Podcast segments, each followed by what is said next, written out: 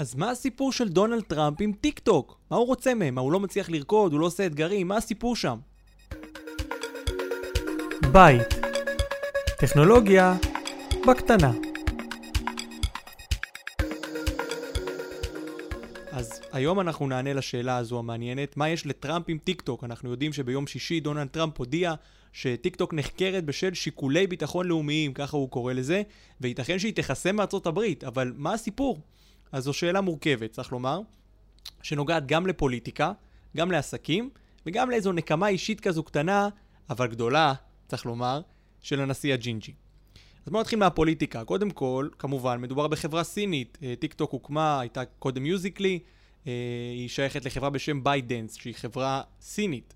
כבר יש לנו פה בעיה, אנחנו יודעים, אה, לטראמפ יש הרבה מאוד בעיות עם הסינים, מלחמת הסחר שיש לו עם ארצות הברית, וגם עכשיו, בגלל הקורונה, ובאמת העניין שכנראה, אנחנו לא יודעים, אבל היא כנראה התחילה בסין, יש איזשהו רצון של טראמפ להעניש את הסינים על הקורונה. זה גם חלק מהסיפור הזה. וחשש עוד, חשש נוסף, שהוא לא פחות uh, מאיים מבחינת טראמפ, הוא חשש מזליקת מידע אל הסינים.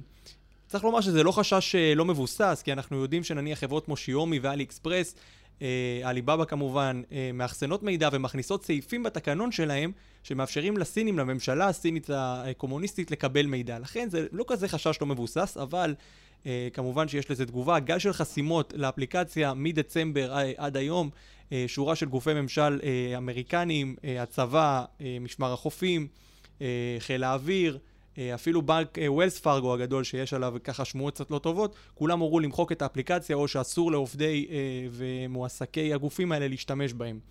דבר נוסף שקרה לא מזמן, גם, טיק, גם הודו חסמה את טיק טוק, למה? ואפליקציות סיניות נוספות, בעקבות עימות בגבול בין אה, חיילים הודים לחיילים סינים, שבו נהרגו אה, 20 חיילים הודים.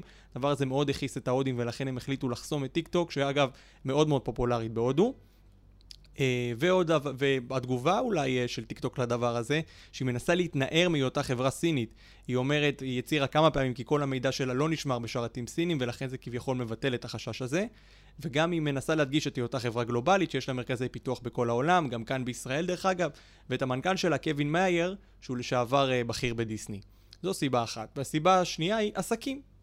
טיק טוק היא הרשת החברתית היחידה שבזמן האחרון מצליחה לאיים בכלל על פייסבוק, אנחנו יודעים את הקונגלומרט הזה, גם וואטסאפ, גם אינסטגרם, אה, עם נתוני משתמשים אדירים וצמיחה באמת מטורפת, שיש טוענים שיום אחד גם יכבשו, אולי יכולים לקחת ולאיים באמת על פייסבוק. אז בואו נדבר קצת על הנתונים האלה, 800 מיליון משתמשים פעילים, שזה מספר עצום, 2 אה, מיליארד הורדות של האפליקציה למכשירים, גם כן מספר ענק.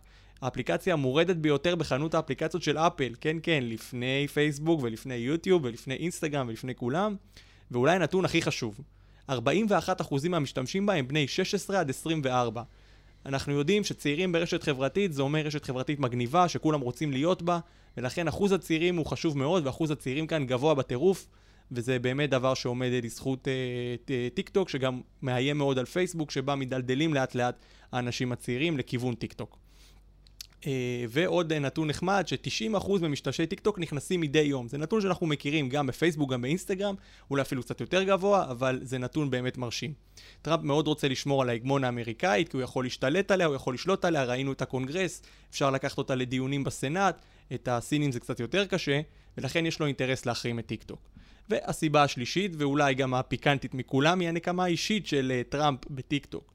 לפני כחודש, גל של משתמשי טיק טוק החליט להטריל את הנשיא, להזמין כרטיסים לעצרת מיוחדת שהוא קיים, בזמן הקורונה כמובן, בטולסה, אוקלאומה, אה, ולקנות את הכרטיסים האלה ולא להגיע באמת לעצרת הזו. אחרי שהנשיא ראה את מספרי הנרשמים הגדולים, הוא החליט להגדיל את האיצטדיון לאולם שמכיל 19,000 מקומות.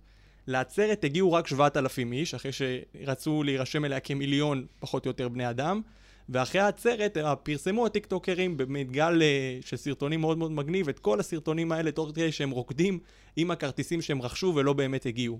אז אולי טראמפ רוצה להחזיר פה בעצם לכל החבר'ה שניסו לבזות אותו באוקלהומה. אבל בואו נדבר על מה מכאן, מה הולך לקרות. אז קודם כל, טיקטוק כבר פרסמה סרטון שמתנער מההאשמות האלה של דונלד טראמפ, ומזכיר לו שיש לטיקטוק כ-1500 עובדים בארצות הברית, ויהיו בחמש השנים הקרובות עשרת אלפים עובדים. זה כמובן מנוע צמיחה מעניין אה, למשק האמריקאי. בנוסף, יש שמועות גדולות וכבר התעניינות רצינית, התעניינות רצינית מאוד של מייקרוסופט לרכוש את הפעילות האמריקנית של האפליקציה, וכך אולי לפתור את המשבר. אבל הדבר הזה נעצר בינתיים בגלל האיומים של טראמפ. מה הולך לקרות? לא יודע. אולי נרקוד משהו ונדע. להתראות בפעם הבאה.